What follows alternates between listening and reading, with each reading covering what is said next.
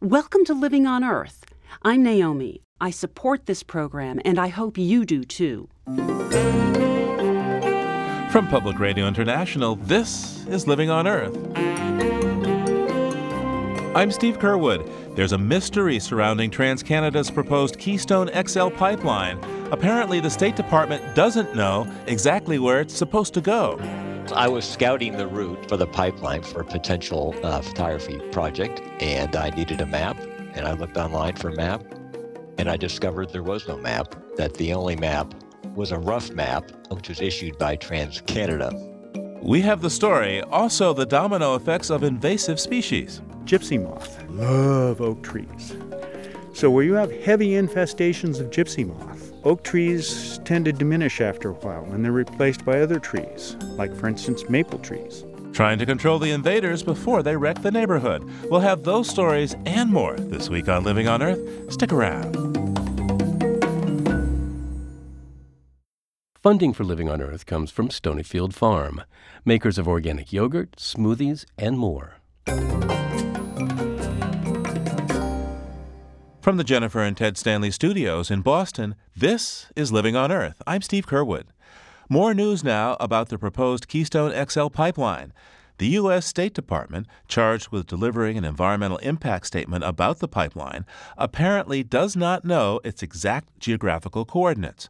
This news comes through the work of Thomas Bachand, a California landscape photographer who wanted to take pictures of the lands, creatures, and people along Keystone XL. He pored through the State Department's original environmental assessment to see where he should go. That assessment was actually conducted by a private company, Cardno Entrix, and financed by TransCanada, the company planning the new pipe. But Bachand ran into a stone wall when he tried to figure out the exact route. I was scouting the route for the pipeline for a potential uh, photography project, and I needed a map. And I looked online for a map, and I discovered there was no map, that the only map was a rough map, which was issued by TransCanada. And even if one needed to know the exact route, then such a map uh, was not made public. Now, when you said you were working on a project, what kind of project did you have in mind? Yeah, I work on photo books, and I select a subject and I go out there and I photograph it.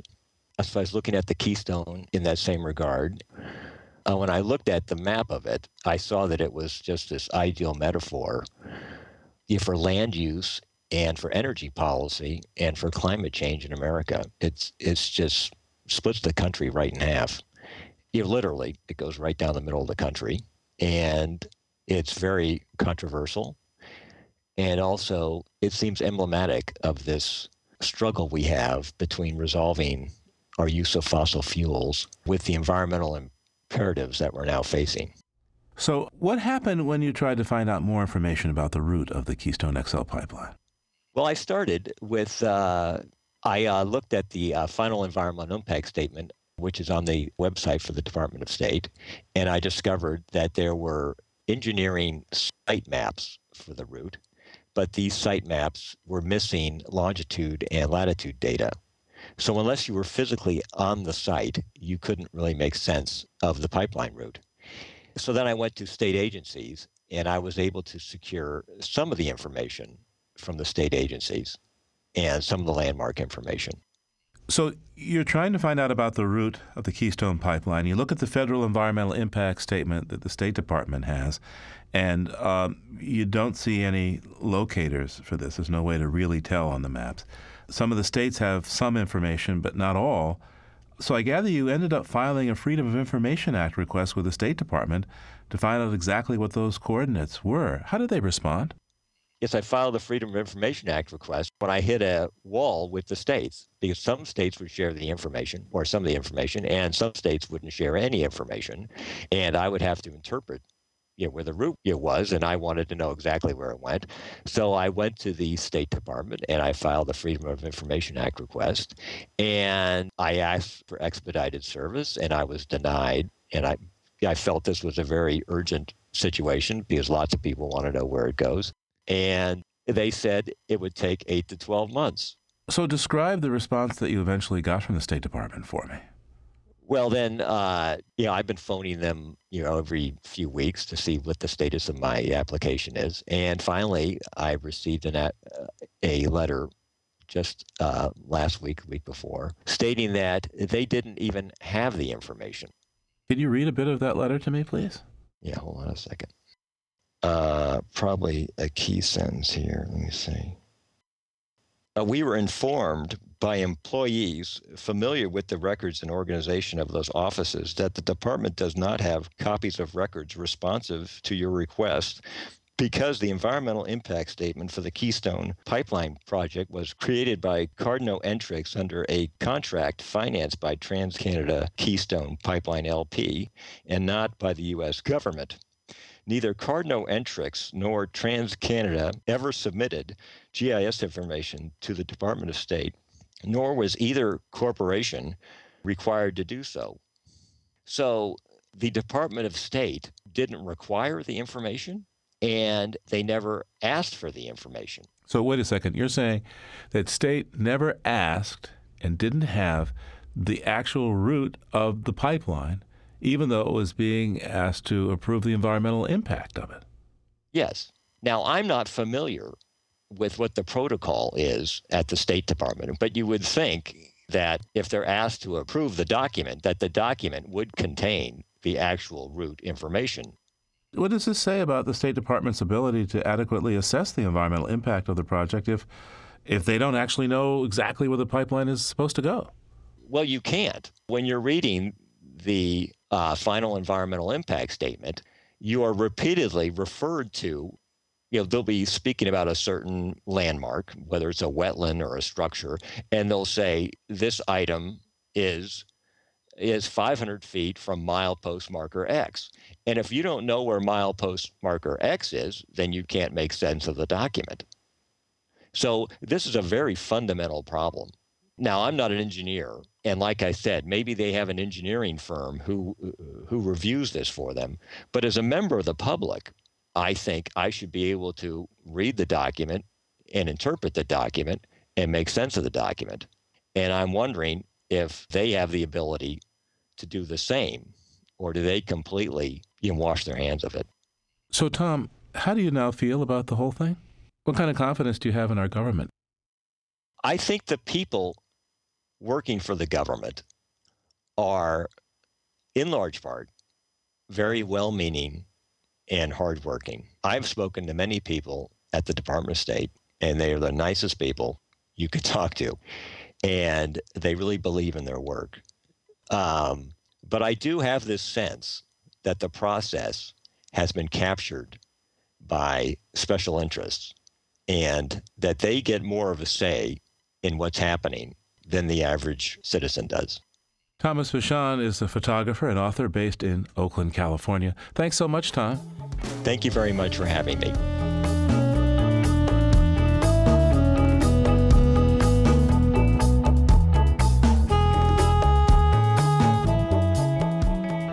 Highly polluted air is bad for your health, and that's particularly true when it's air full of small particles from coal fired power plants, as studies going back for years have shown. But just how bad? Now, for the first time, there's a study that actually quantifies how many years of life expectancy are lost to a given amount of particulate exposure. Michael Greenstone is a professor of environmental economics at MIT. He recently published a paper that compared two populations in China that experienced very different levels of polluted air. The basis of the study comes from a Chinese policy that was implemented during the planning period. This is back in the 1980s you're talking about. Uh, this is it dates really from the 1950 to 1980 period, uh, although the legacy of the policy remains today. But they didn't have enough money to provide winter heating for everybody. So they somewhat arbitrarily decided that people who live north of the Huai River, which bisects the country into north and south, would have free winter heating, and that was provided through free coal and building the infrastructure to combust the coal to create heat. And the basis of the study is to compare people who live just to the north of the river uh, with people who live just to the south of the river. And I should add that in the south, it was forbidden to build heating units. So what the study did then is it got data from 1981 to 2000 on pollution, and what we find is pretty dramatic. Uh, living north of the river, led to a, almost 200 micrograms per cubic meter increase in total suspended particulates. Now, of course, most people aren't familiar with those units, so to put it in context, it was about 350 micrograms per cubic meter in the south and 550 micrograms per cubic meter in the north. And by comparison, the U.S. average right now is probably 40 or 50. So both the levels are enormous, and the difference between the north and south is also enormous. So, what did you find when you compared life expectancy for residents in the north versus the south? It's remarkable. Uh, so, just at the, as I mentioned, just at the river's edge, there's a jump up in particulates concentrations, and that's matched by a jump down in life expectancy. Or specifically, uh, what we found is that people who live just to the north of the Huai River and were the intended beneficiaries of these policies have uh, life expectancy of about five and a half years less than people who live to the south. How many people live in that area to the north? Uh, so North China, there's about 500 million people, and so from that we deduced that the policy is causing a loss of you know approximately 2.5 billion life years. What kind of illnesses, what kind of deaths uh, were these people going through? All of the effect appears to be coming from elevated mortality rates due to cardiorespiratory causes of disease that are plausibly related to air pollution. So, lung cancer, heart attacks, uh, other respiratory diseases. In contrast, we find no effect on mortality rates associated with causes of death that are non cardiorespiratory. Were you able to break out just how much particulate would lead to just how much lowered life expectancy? Yeah, so in particular, what we find is that an extra 100 micrograms per cubic meter of total suspended particulates is associated with a loss of life expectancy of about three years. And why that's important is that that can be applied to other settings, both in other countries uh, and in other parts of China as well. Now, the wind can carry air pollution from China across the Pacific Ocean to uh, North America. Uh, should people, say, in California, be concerned about air pollution from China? There's uh, always a concern about that, and it would definitely be the smaller particles that would be able to travel that far. I think probably the larger concern for Americans and for really everyone who lives on the planet are the increasing rates of carbon dioxide emissions coming from China, which is a completely different pollutant, but it is also associated with the combustion of coal and is causing climate change. So you don't worry so much about particulates, you worry about the CO2. Yes. I mean, it's worth emphasizing. I think now China consumes more than half of the world's coal. So, what policies does China have now uh, regarding uh, the use of, of this free heat in the north? And what are they doing to address the, the obvious public health problem? Yeah, so the legacy of the policy continues. It's, it's not quite in the same form. I don't think the government is running around installing uh, boilers anymore, but they do continue to subsidize coal uh, in the north. Uh, you know, as an example, I've lectured at a university in Chengdu, which is a city that's in the south, but it's in the northern part of the south, and so they have cold winters. Uh, and you know, it was just normal occurrence that when I was lecturing, there was no heat in the building, and all the students were wearing winter coats. So the legacy of this policy continues today.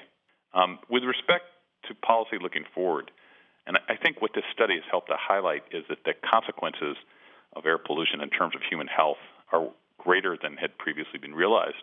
And perhaps it'll tilt the balance in, as they try to devise the optimal trade off between air pollution and increasing incomes. What has been the response to your study in China, privately as well as publicly? Two of my co authors are Chinese. One of them reported that on his microblog he had 300,000 hits in the first eight hours, uh, where he, and that was in response to a post describing the results. I think in the coming days and months, it will be very interesting to see what the impacts are and the degree to which it affects Chinese policy. I mean, candidly, I think China has an opportunity here to greatly improve the health of its citizens. Michael Greenstone is a professor of environmental economics at the Massachusetts Institute of Technology. Thanks so much, Professor Greenstone. Thank you for having me.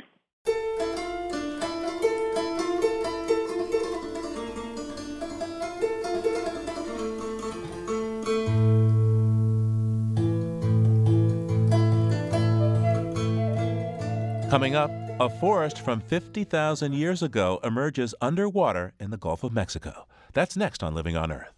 It's Living on Earth. I'm Steve Curwood. In a minute, some distinctly unwanted bugs. But first, this note on emerging bug science from Erin Weeks. It's a scene that plays out in summer gardens everywhere. A flying insect hums past, but fails to notice the gleaming strands of a spiderweb until it's too late. It's glued to the silk, and soon a bulbous arachnid scuttles into view, and the unlucky insect becomes dinner. A new study shows there's more than luck at play here. A pair of researchers from the University of California at Berkeley have found that spiderwebs can actually reach out and grab prey.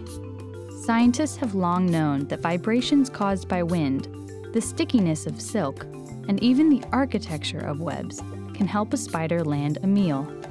Now they can add electrostatic charge to that list of helpers.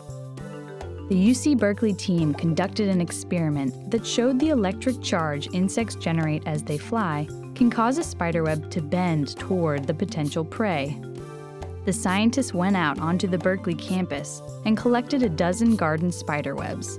They also collected some insects a handful of honeybees, bottleflies, fruit flies, and aphids.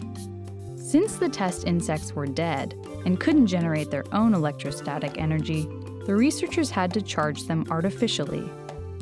They then dropped the charged bodies onto a web, filming the interaction between silk strands and insect. Time and time again, they saw the web lean toward the insect. It was only a tiny deformation, just a couple of millimeters. But in the insect world, mere millimeters can be the difference between life and death. That's this week's note on emerging science. I'm Erin Weeks. Now, many people find insects creepy and scary with their many legs and waggling antennae which is probably why they feature in some spectacular bee horror movies. But some scientists find them totally fascinating, even though, as Ari Daniel Shapiro reports, there are good reasons to find some of them threatening. This is the sound of a dozen black beetles, each the size of my fingernail, scampering about in a plastic baggie. They came from a single fistful of Oregon soil. Oh. The person holding that bag is Jim Labonte, cool. an entomologist with the Oregon Department of Agriculture. The beetles that uh, you hear are an exotic European species called Nebria brevicollis, uh, the European gazelle beetle. And they were found just a few years ago in Oregon, and that was the first detection in North America. And they have become so abundant that we are concerned that they might be starting to compete with and exclude other native species. That's Labonte's beat these days. He works with exotic species. Exotic because they're from somewhere else. And it's not just Nebria brevicollis that Labonte's on the lookout um, for. This is European grapevine moth. In the past few years, he's found one new foreign species every month, and those are just the ones he's detected. Oh. On this particular day, Labonte is searching for bugs and traps in a lush vineyard in Hillsboro, Oregon, outside Portland. He's crouched down close to the ground. Oh, this is called a pitfall trap that's set in the ground, and it's used for catching insects that will crawl over the ground. Labonte holds up the clear cup and eyes its contents. A mix of native and exotic bugs speckle the green liquid at the bottom. The same goes for the other traps scattered about the vineyard. Some local bugs, some foreign ones. Labonte doesn't welcome the ones from someplace else. It's a type of ecological pollution, if you will. They don't belong there. The real problems start when an exotic species becomes invasive, causing severe ecological and economic damage. So, for instance, gypsy moth love oak trees. So, where you have heavy infestations of gypsy moth, oak trees tend to diminish after a while and they're replaced by other trees, like, for instance, maple trees. Asian longhorn beetle. That's another kind of exotic invasive species. Loves maple trees. So, if that gets well established, you can pretty much kiss off maple trees. So when you lose one species, you don't normally you lose just one species. You lose the species that are dependent on it or are associated with it. Labonte's wife, Diana oh, Kimberling, agrees. She's also an entomologist for the Oregon Department of Agriculture. Last year we were dealing with eradicating gypsy moth here in Oregon. If it did become established, a lot of the native moths that are dependent on oaks could be outcompeted. So when those native species decline and you just have a, a single dominant exotic, it really does have this whole cascade of effects. The real culprit here is global trade. Insects can burrow into packing crates or stow away on cargo ships and end up on a different coast, like in Oregon, where they can ravage native ecosystems. So, if we can detect them early, then it gives us the best chance for being able to either restrict their subsequent expansion of range or to maybe even eradicate them. Labonte told me one story about a time he helped out with an eradication effort in Chicago of the Asian longhorn beetle, scientific name Anoplophora glabripennis. This is a species of beetle whose larvae bore in live trees. at that time, there was no recourse when you found an infested tree except to cut it down, burn it, or chip it into pieces so small that no larva could survive inside of it. So I happened to go into this one yard, which had a magnificent maple tree. The canopy of the tree filled the entire backyard, and I found evidence of the Asian longhorn beetle. And one of the most distressing things that I've had to do in my career was to tell the homeowner that this wonderful, beautiful tree was going to have to be destroyed and she was clearly heartbroken and understandably so. This tree had been part of her life. She, she had grown up in this house. But she understood the need to do this so that Chicago would not have such a widespread infestation of these that every tree of this type would be destroyed. And this demonstrates on a very small scale the impact of exotic invasive species. For Living on Earth, I'm Ari Daniel Shapiro.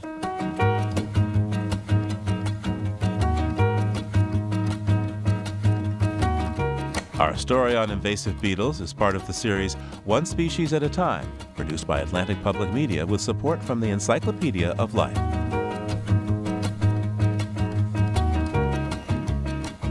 And now, let's head under the sea, not in search of mermaids, but of a long lost forest. Deep beneath the surface of the Gulf of Mexico off the Alabama coast lie ancient cypress trees that only a handful of people have ever seen. One of those lucky few is Ben Raines, director of the Weeks Bay Foundation, and he explained how it all came about.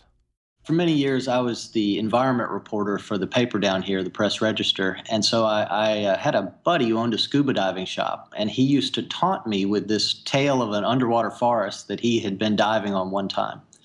And I pestered him for years and years and years, and he finally agreed to take me out there. He heard about it from a fisherman who just noticed a ledge on his bottom machine as he was riding across the Gulf.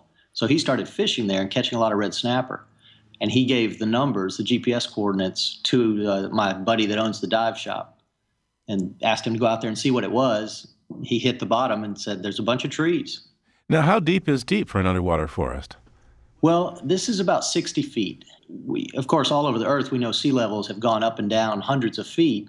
So we, we have a delta, a river delta here. Further up in the delta, about 80 miles inland, there's sand dollars all over in these limestone bluffs. So we know sea level was that high at one time. Now we've got these trees 60 feet underwater, so sea level was that low. And it's just kind of a fascinating push and pull of the ocean through the climatic changes over the eons. So when did you finally get to visit the forest? I got out there a year ago, last August. Um, we went out. The first trip we tried to go out, the boat broke down. The second trip, the boat broke down. Of course, boats always break down, don't they? Yeah, absolutely, especially my boats. uh, so we finally made it out there, and you know the way we dive here, we'll drop the anchor right over wherever the GPS number is, and then we swim down the anchor line to get to the spot because the water's a little murky. Otherwise, you get lost. I went down the anchor line, and when I hit the bottom, there it was, the first stump, and it was about as big around as a garbage can lid, but it had that very distinctive, irregular shape that a cypress trunk has. Uh-huh. And and then it was surrounded by the knees. You know, cypress trees have knees. You see them in the swamps um, that stick up out of the water and kind of help hold them in place. And here was a cypress tree on the bottom of the ocean. And I swam a few feet, and there was another one. And a few feet more, another one. And I quickly realized they were all around me in every direction. Wow. I mean, this sounds almost magical down there it's absolutely magical. It's totally enchanting. You know, these trees are covered in, in anemones and crabs and shrimp, and then you have these huge clouds of red snapper and grouper following you around. I was down there one day swimming along the ledge where the biggest stumps are, And I turned around and there was this huge funnel shape of fish behind me. I mean, it must have been 200 snapper. And they were just following me around. When I stopped, they would stop. When I turned around, they all fell in behind me.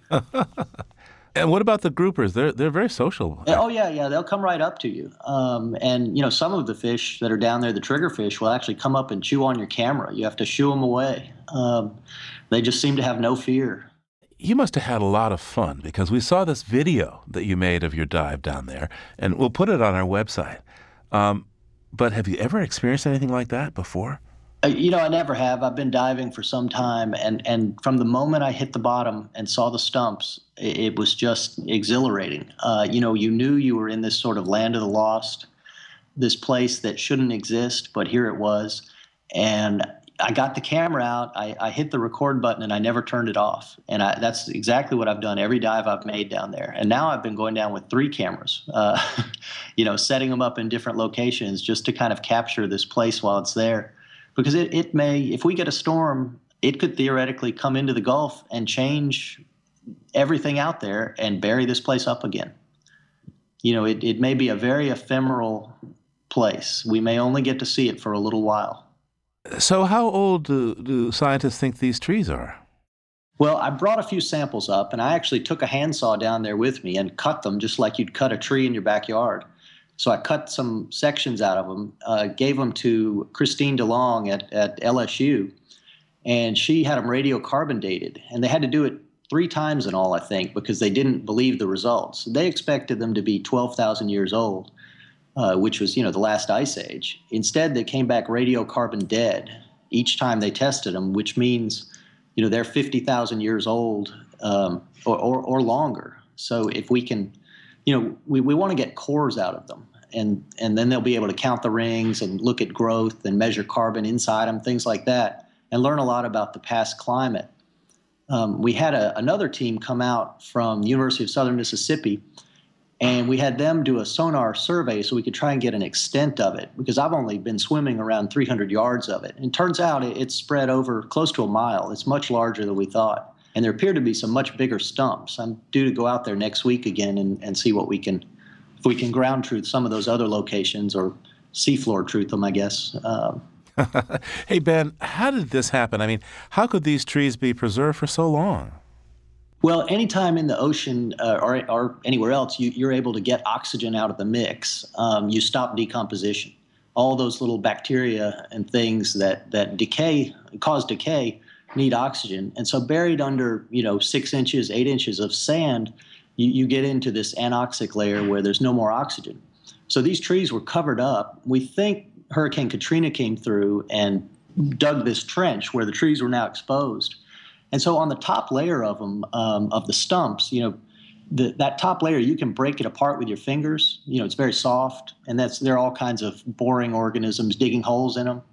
But once you get inside about a half inch or an inch, then the wood's very hard, and you know it's like cutting a tree down, a, a living tree. And in fact, with the samples I brought up, when you cut them, uh, you know, in the dry air, you actually smell the the smell of the sap, and it just just like you were cutting a, a fresh cypress tree down. It's really remarkable. Now that these trees have been uncovered, uh, how will they survive? Well, um, they won't. Ultimately, they'll decay just like any wood that was sitting on the bottom of the Gulf. The fact that they're cypress gives them a little more longevity than other wood. You know, cypress is a very tough, rot-resistant wood, and you know for that reason, people love to make boats out of it. So, you know, I don't know how many years they'll last. I can tell um, they're decaying. You know, I've been visiting it now for a year. And so I've got all these uh, groups, companies calling me wanting to mine the logs. Um, you know, we, there's a phenomenon called sinker logs where old cypress trees that were actually so dense they couldn't float would sink to the bottom of rivers. And there are companies now that go around and salvage these things, and they're worth quite a lot of money. So here we've got the ultimate sinker logs, you know, 50,000 year old wood. So my goal is, is to have the place preserved um, before the numbers get out, the GPS numbers, so that people can go dive there. But I want it protected so that they can't carve up the logs. I don't want Fender and Gibson uh, to get a hold of them and start making 50,000 year old guitars or you know 50,000 year old coffee tables. I'd like to see this preserved and in this enchanted little environment where people can enjoy it. So the place is still secret. Those GPS numbers ain't to be found publicly, huh? That's right. The place is still secret. Uh, there are very few of us who know where it is, and so far, everybody's kept their mouths shut. Ben, it's it's really clear that you care about these ecosystems, and I understand you've been working uh, hard on the question of how the BP oil spill settlement money is going to be spent. Uh, could you explain for us where we're at in terms of that money?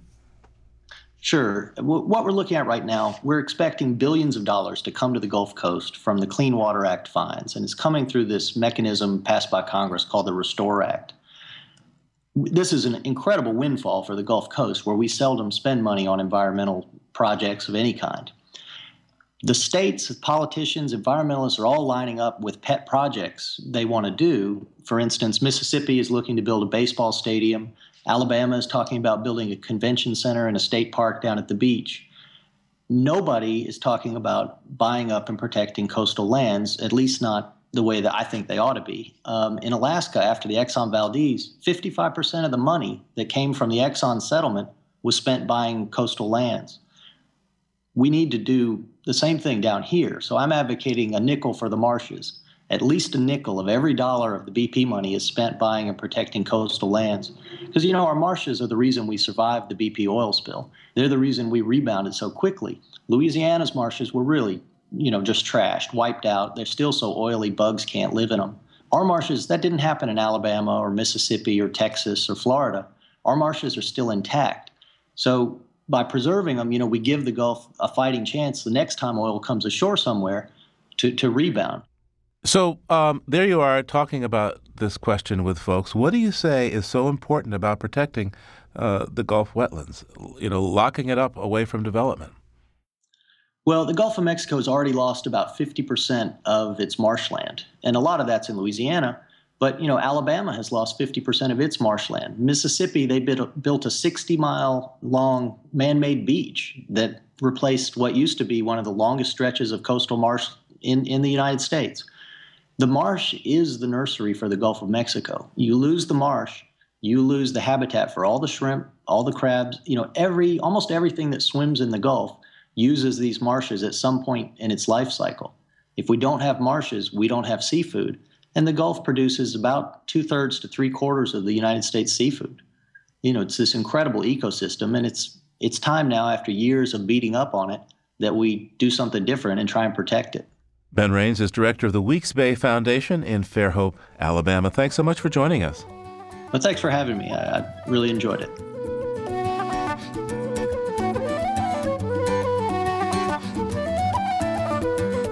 Do check out Ben Raines' video on our website, loe.org. It's extraordinary.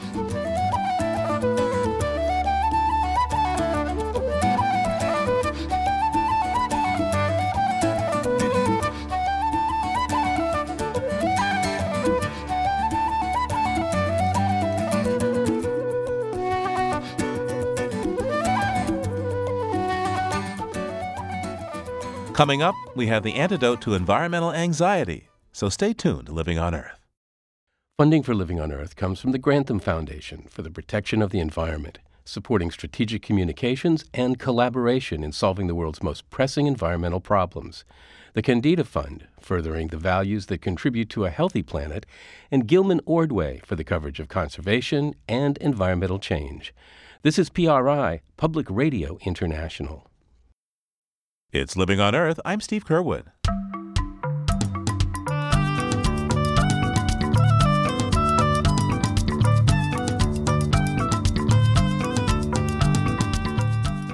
We're often lucky enough on our show to be able to marvel at some of the many wonderful gifts nature has to offer us, and that's the case with today's BirdNote. Here's Mary McCann.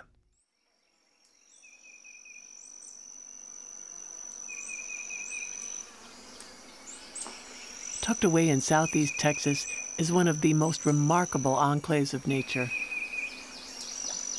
Known as the Big Thicket, this natural region is home to 10 different ecosystems, ranging from cypress bayous and arid sandy lands to palmetto thickets, pine forests, marshes, and grasslands. Such a wide variety of natural landscapes provides homes for a broad array of birds and other wildlife. More than 1,300 species of plants including 30 wild orchids, have been tallied in the Big Thicket. Small wonder the region has been called America's Ark. This spectacular diversity of plants is made possible by the dozens of soil types deposited by the outflow from melting glaciers at the end of the last ice age. Since the 1970s, the National Park Service has set aside nearly 100,000 acres, or about 3% of this biogeographic region. Called the Big Thicket Natural Preserve, a valuable piece of this utterly unique natural world has been conserved. Let's listen again to America's Ark as bullfrogs sing alongside northern cardinals and prothonotary warblers. I'm Mary McCann.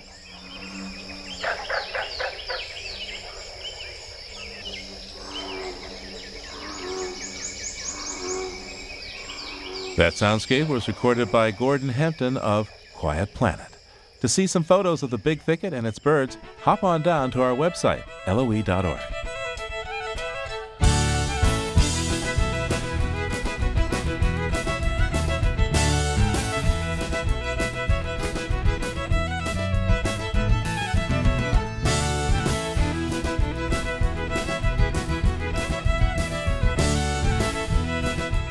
Often as not, the news we report could hardly be classified as good news.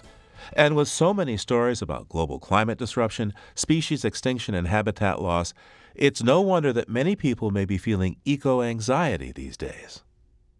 Well, Mary Pipher has an answer. She's a psychologist and best selling author of Reviving Ophelia, a groundbreaking book about adolescent girls. And her newest book is called The Green Boat reviving ourselves in our capsized culture. It's all about how we can have hope, save the earth, and restore our mental health at the same time. She joins me now from a studio in her home state of Nebraska. Welcome to Living on Earth, Mary. Thank you very much, Steve. It's really good to be on your show. Now, you called the first chapter of your book Trauma, and it's all about the psychological impact of our current environmental crisis. So, first explain why is this traumatic? Well, I think all of us could be called members of, let's call it Generation One. No matter where we live, no matter who we are, we are the first generation in the history of the world to be faced with a, a planetary crisis, which we must deal with rapidly and everywhere. And we all know this, even when we claim we don't know this. For example, one of the books I found very helpful was a book by a guy named Stanley Cohen called States of Denial. And he actually looked at what was happening in Nazi Germany during the genocide of the Jews. And what he found was there was a phenomena that could be called willful ignorance.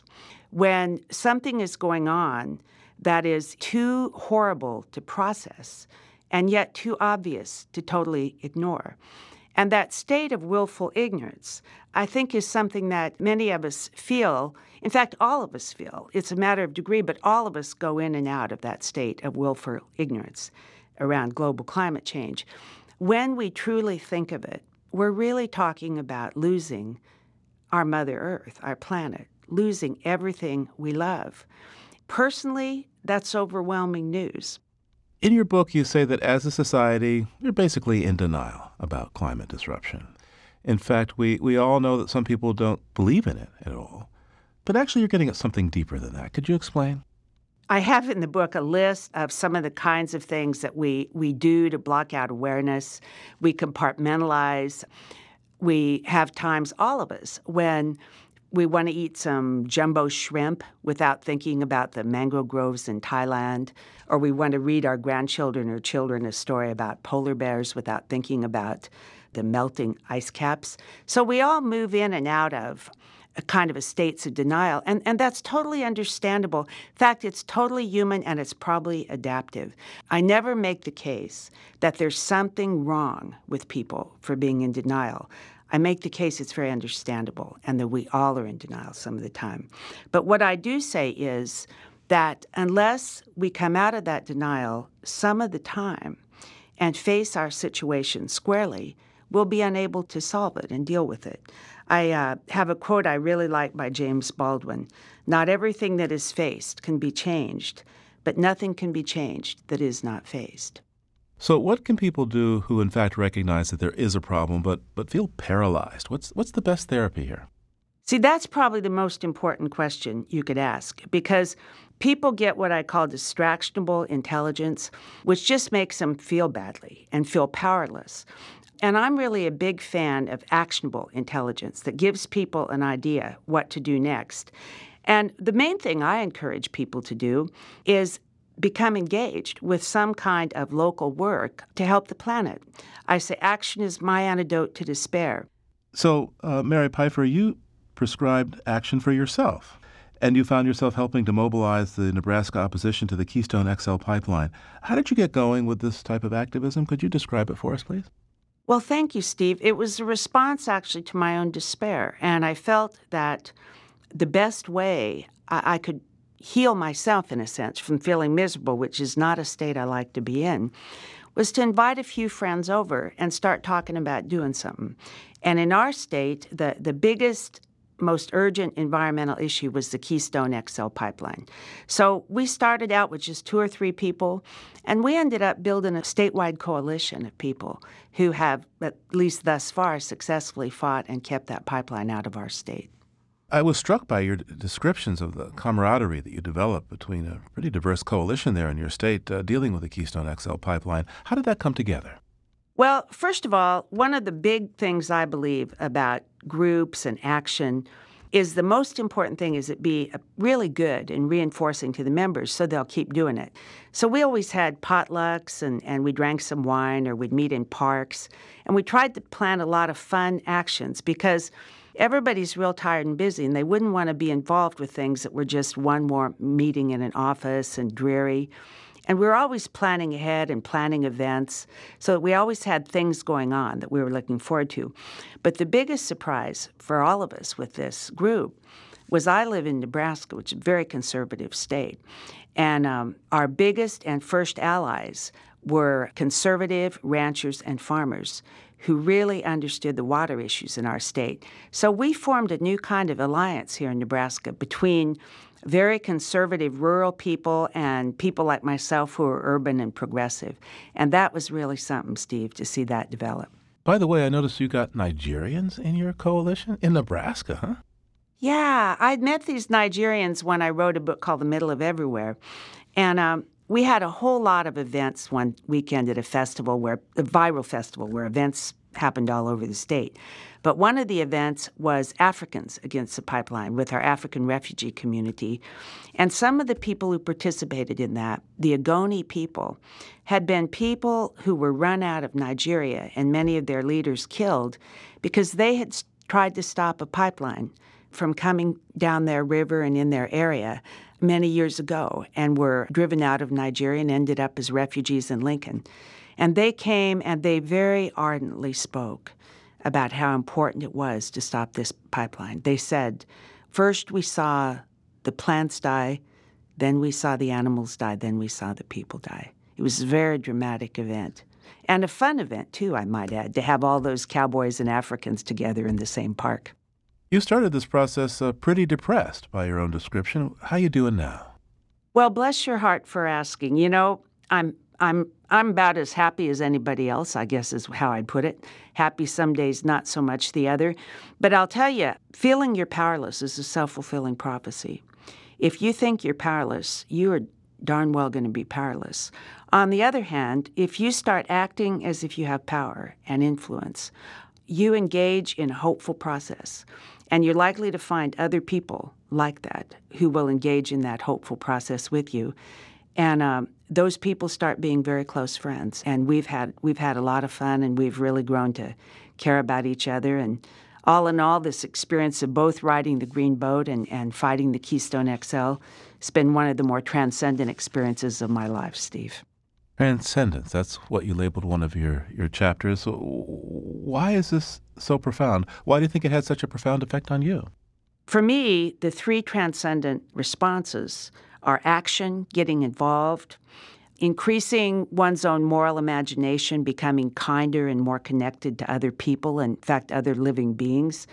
And then the third is finding more and more ways to be amazed and blissed out by the universe because if you're doing the hard work that our group has done, and that anyone does that looks honestly at the world, I think that needs to be balanced by lots of experience in which you're just having a wonderful time, looking at the stars or sitting by water or uh, enjoying your fresh grown tomatoes with your friends.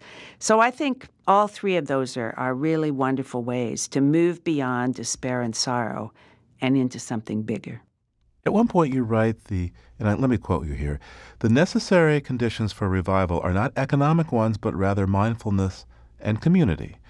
You know, some might say that mindfulness and community can certainly help, but they might not be enough to solve, solve a problem as serious as the climate crisis. What would you say? But what is a better solution? You know what I think is going to happen? Here's what I think is going to happen. First of all, nobody knows if we can solve these problems or not. And I'm not I'm not a Pollyanna. I don't claim to know any more than other people who've looked into things know, and nobody claims to know that is being honest and, and knows what they're talking about. We really have no idea what time it is in terms of the history of hominids and many other species. We have no idea what time it is.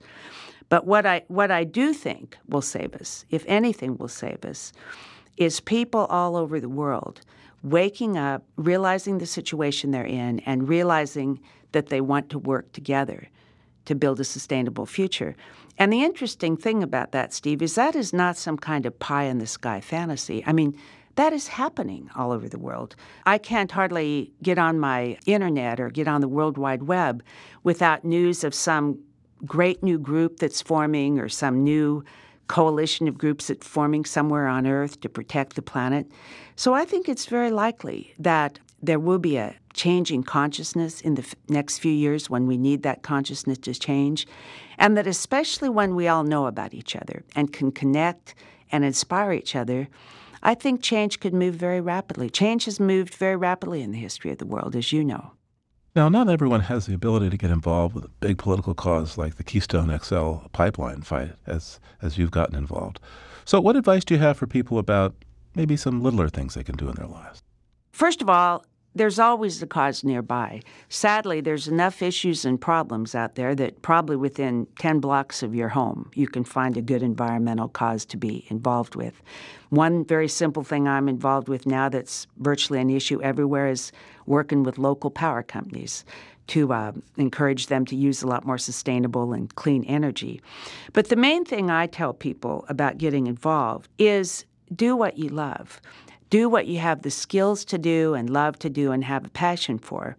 Because there's so many causes, there's so many issues, and all of the gifts of all of us will be required to make this work.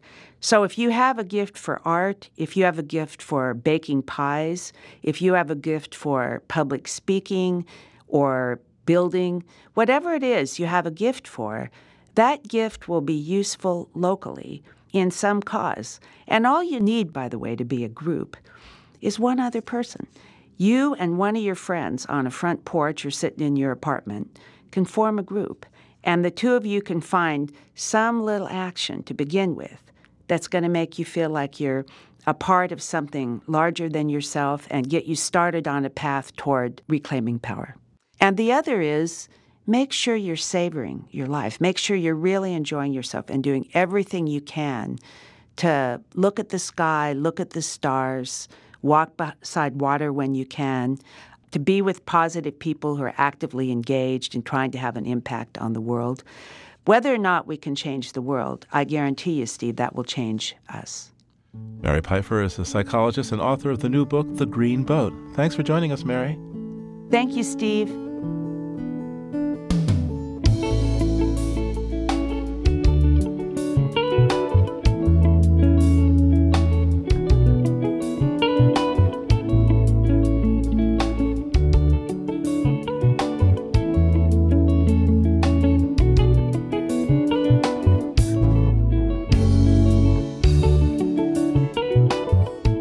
Next Living on Earth, a chef with a surprising cuisine bugs. You know, I really like wax worms. These are small caterpillars. When you actually roast them, they taste like pistachio nuts. It's like, what's not to like? A different take on animal protein and much more next time on Living on Earth. We leave you this week with the sound of waves lapping gently on a beach. The ocean is a potent inspiration for poets. John Keats wrote, It keeps eternal whisperings around desolate shores.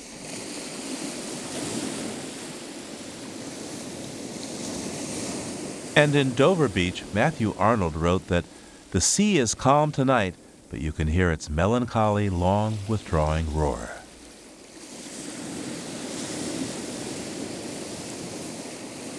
This seascape was recorded by Med Goodall for the Sounds of the Earth CD, The Sea. Living on Earth is produced by the World Media Foundation.